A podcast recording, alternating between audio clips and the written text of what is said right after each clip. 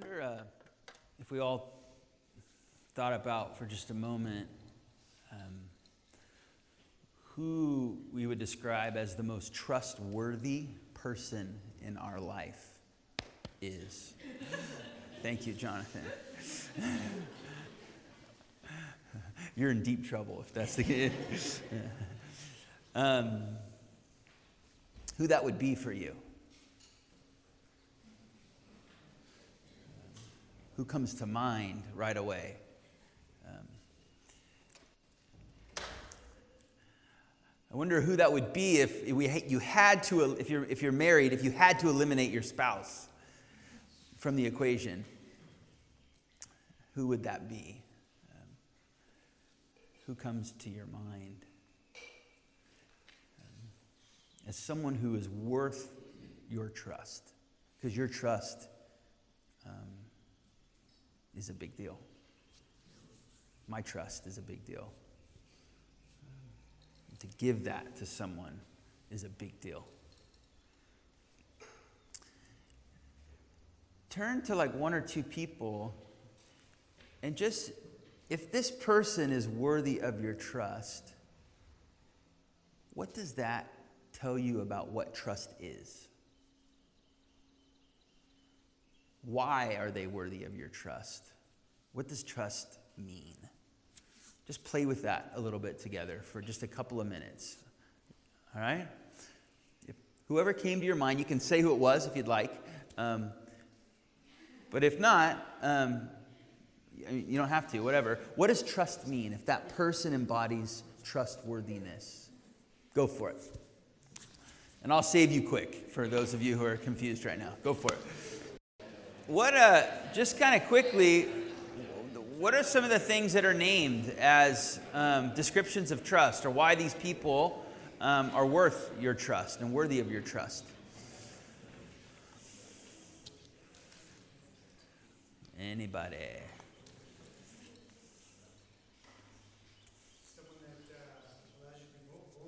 Vulnerability.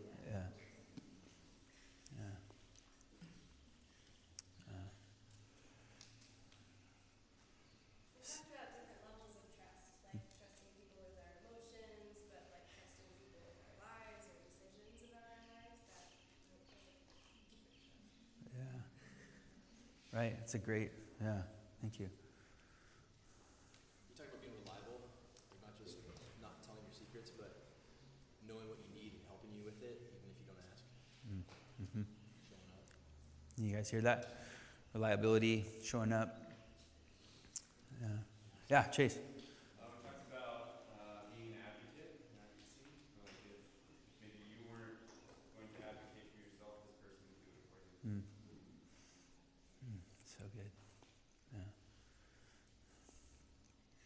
Implies they know you, right? Or your story, at least an element of your story that needs advocating for. So good. Anything else?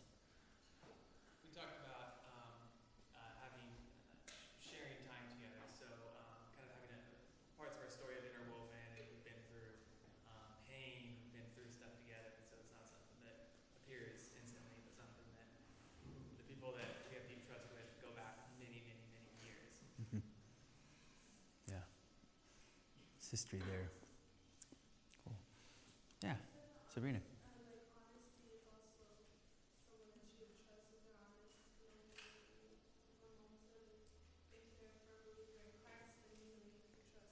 Hmm. Thanks. Amen.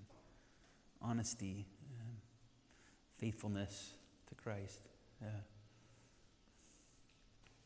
Anybody else? What we want to do this season is we're going to be looking at stories in the book of Acts. And we're going to be holding this idea of exploring trust. Um, and, I, and I think it fits. Um, I, think, I think it works. The book of Acts is um, the story of um, after Jesus' crucifixion and resurrection and ascension, um, the story of how the Holy Spirit comes and really disrupts the ways of the world, um, inviting boundaries to come down, surprising boundaries to come down, and surprising relationships to be formed. A new order, some people call it. And it's a, it's a, it's a story of, of trust. It's a story of, of, of daring to trust in people that you might not have. Um, and in the, all these stories, it, it happens in very particular people. And so I want us to think about trust as we go through this season, kind of um, broadly, but I also want us to explore these stories um, and, in, and invite the possibility that just like the Spirit works in these particular people, who've become famous stories because they're in the Bible, most of them. But to remember, the, the same Spirit who works in these particular people, this guy named Saul that we're going to look at today, works in us. And that the walls that come down begin to come down because the Spirit works very close to the ground, very close to our lives. Does that make sense? Um, I think I mentioned this a couple Sundays ago, but I, I, shot an email out to some of the mental health specialists in our congregation about what trust might be, um, and got some great responses. And one of the one of the responses was from Megan, and she said that trust implies that we're in this together. Um, that a violation of trust means the story of us um, has been violated. And I wonder if thinking about the book of Acts like, as this like story of us, an expanding story of who, who us is um, because of God in Christ, um, might be something to kind of think about. So I want to read a story that you no doubt heard before, and um, Want you to maybe hear it again for the first time. Um, I'm going to do my best to read it well. And. Uh, invite the Spirit to move in us as we, as we hear it. Meanwhile, Saul was still spewing out murderous threats against the Lord's disciples. He went to the high priest, seeking letters to the synagogues in Damascus. If he found persons who belonged to the way, whether men or women, these letters would authorize him to take them as prisoners to Jerusalem. During the journey, as he approached Damascus, suddenly a light from heaven encircled him. He fell to the ground and heard a voice asking him, Saul, Saul, why are you harassing me? Saul asked, Who are you, Lord?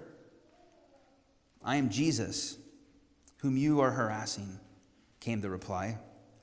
Now get up and enter the city. You will be told what you must do. Those traveling with him stood there speechless. They heard the voice, but saw no one. After they picked Saul up from the ground, he opened his eyes, but he couldn't see. So they led him by the hand into Damascus. For three days he was blind and neither ate nor drank anything. And this voice asks him a question. And the question is, Why are you hurting me? Why are you harassing me? Um, Jesus identifies with the ones who ask that question. He puts himself in that place. Does that make sense? The ones who, who, who say, Why are you hurting me? Jesus identifies with. In this case, it's the, it's the people following Christ, right? It's the church. Um, but I got to thinking, like, who is, who is asking those questions in our society today? Um, who are the ones who are saying, Why are you hurting me? It's generally the poor it's generally women and children. And the gospel seems to say that Jesus, particularly and especially, identifies with anyone in a society who is asking that question Why are you hurting me? And really, there's no good response, right? Other than just to stop, to stop hurting people. Um, Saul's only response is, Who are you, Lord? To which Jesus replies, I am Jesus. And I want us to stay right here for a minute. I want to suggest that this is one of the most radical things that happens in this story for Paul. Paul says to him, Who? And Jesus replies, I am Jesus. Paul, up until this point, he's following um, a God who would allow him to behave the way he's behaving. It's an abstract God. Um, it's a way of life that has served him well, and he is promoting that way of life. He's following a distant God. And here in this incredible moment where he um, is encountered by Jesus, Jesus says to him, No, no, Jesus of Nazareth, the one you're persecuting, is indeed God. And so what happens is Paul turns um, from an abstract Lord to a very concrete Jesus. And that messes him up. Um, he turns from a God or a Lord that he aims to protect or please to one who asks him to follow in the delight of God.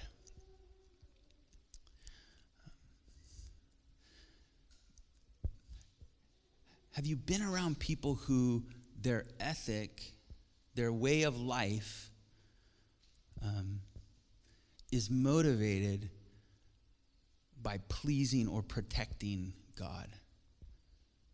Um, and have you been around people who their uh, life or their ethic is motivated by following Jesus?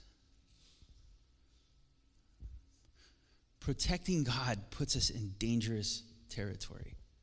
Um, we see this in the news right now, right? We see we see a lot of a lot of social media posts, a lot of speeches, a lot of communication. Period. That is religious argument. That underneath, if I think we look close enough, there is this need to protect God, which causes division, which doesn't nurture trust. But before we get too like cozy, like, oh, I don't do that, you know, I even think sometimes, you know, we, we, we're a church that we, we every Sunday we stand up here and we say, we are a community of followers of Jesus desiring to do justice and to love kindness and to walk humbly with God. Um, and I think we should take a look at ourselves too, those of us who really want to live into this vision. Um, is our justice work, is our mercy work coming from a place of delight in God and what God is doing?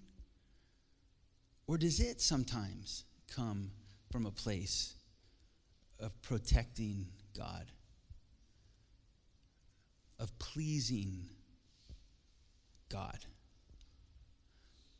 And I want to say the good news of this is not, not to be shamed by the good work we do, but to be invited into understanding good justice and mercy work that we do as a stemming from the sheer delight that God has for God's creation, which you and me and Saul are a part of. Amen? I see some head nods. That means amen at Mountainside.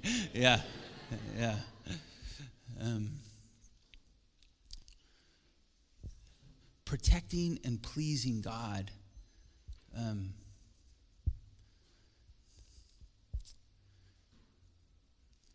is not the end. Um, because God in Christ is pleased to dwell with us already. God is pleased to dwell with Saul in this story. Receive that good word.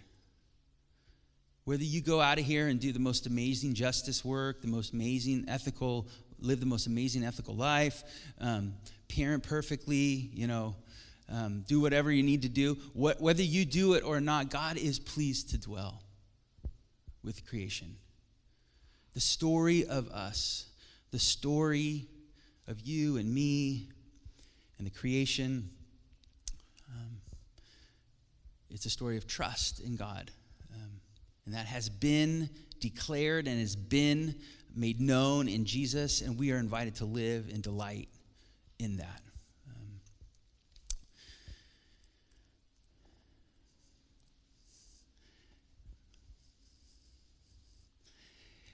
Jesus does um, identify, though.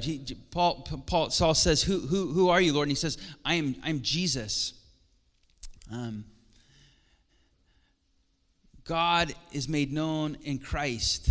Um, and Jesus says, I am Jesus whom you are persecuting.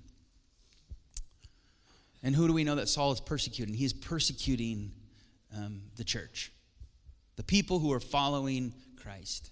Um, and so we get in this story this amazing identification, not only of Jesus with those people who asked that question of, Why are you hurting me? but we also get this identification of Jesus with the church. And I just, I just thought, you know, this is a moment for us to just say out loud. Who are some of the churches that have been important in our lives?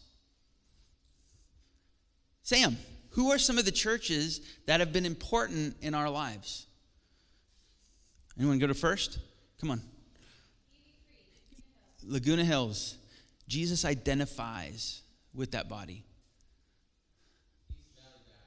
East Valley Baptist. Jesus identifies with the body of believers. Does it mean East Valley Baptist or EV Free Laguna or Pasadena Nazarene has always done it right? No. no. Does it mean that Mountainside Communion has always done it right? No. But God is pleased to dwell with God's people, even when we don't do it right. Are there other churches that need to be named? All Saints, amen. Mid City, Church of the Nazarene.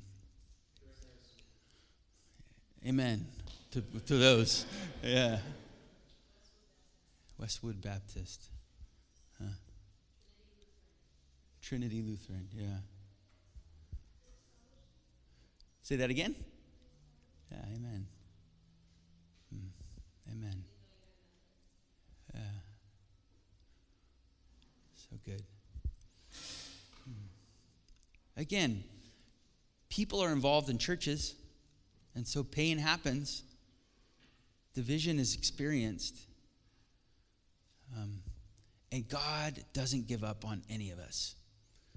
The story of us in God um, is not violated because of the Spirit of God um, and the new thing God wants to do.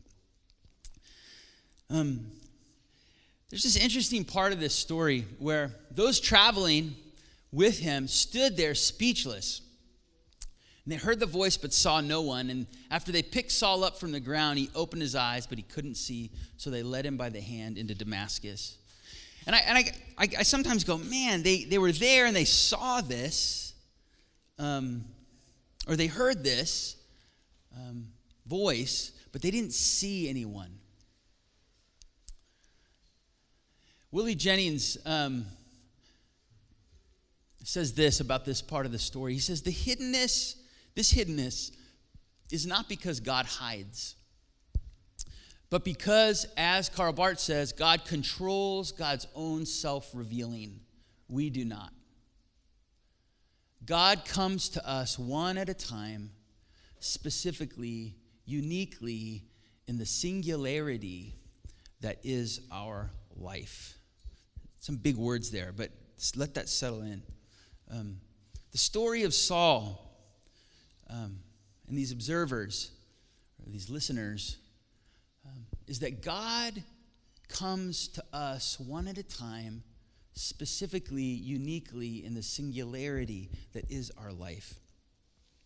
And when God comes to us, it makes us vulnerable.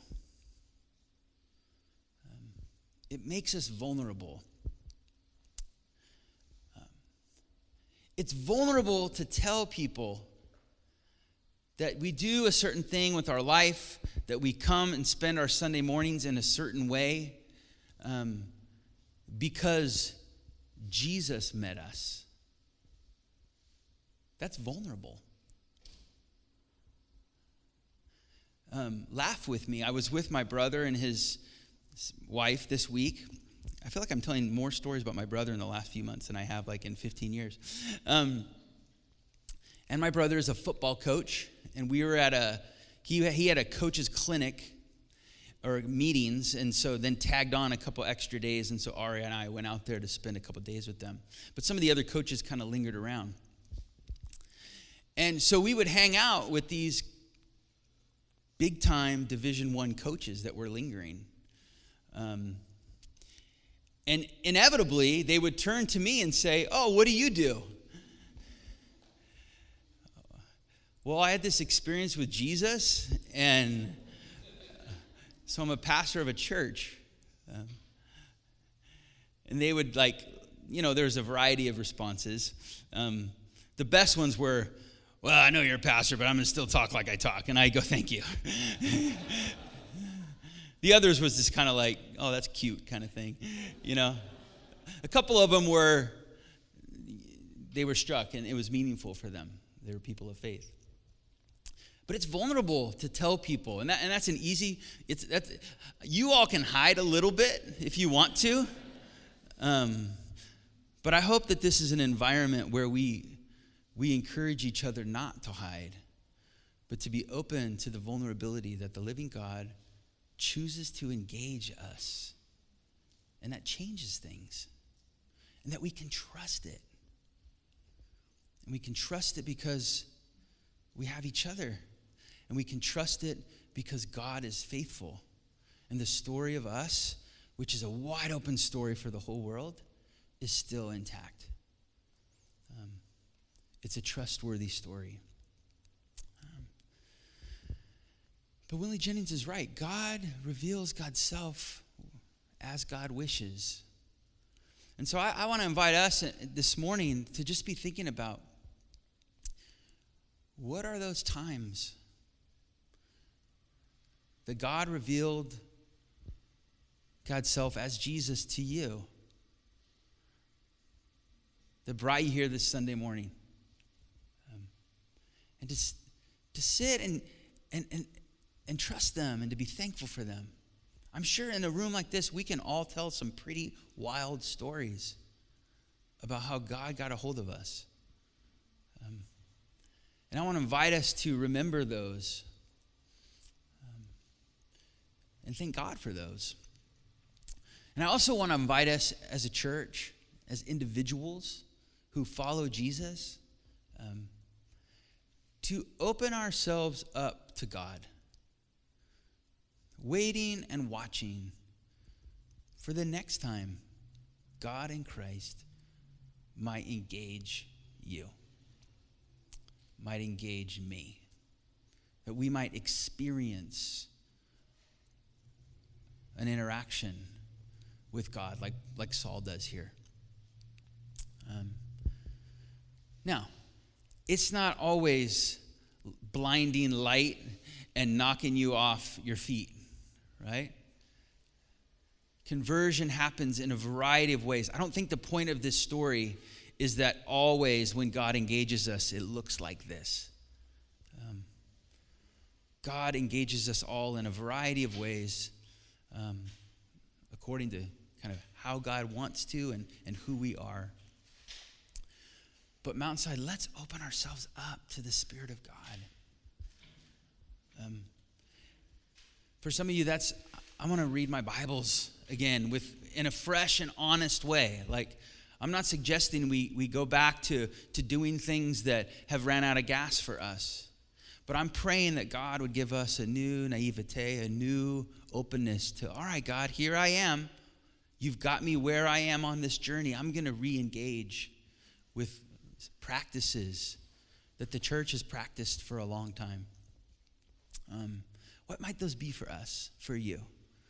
Um, one of those is prayer. And um, what we're going to do now as we prepare for the table is um, we're going to move into a time of prayer. And it's going to be the prayers of the people, like we, we often do. Um, and I just want to invite us to pray, you know, pray for what we need to pray for. Um, but maybe that's to pray for other churches, pray for churches that have been important to us. Um, maybe that's whether it's spoken or just in our own kind of quiet. Um, to pray, God, I, I want to be open to you. I want to experience your, your presence. Um, and I'm open to what that looks like. Um, um, maybe we need to pray for people around the world, people in our lives, um, whatever it might be. Let's move, move into prayer together. Um, and trust that the story of us with God is not done. The story of us with God continues. Um, and it's a story of trust.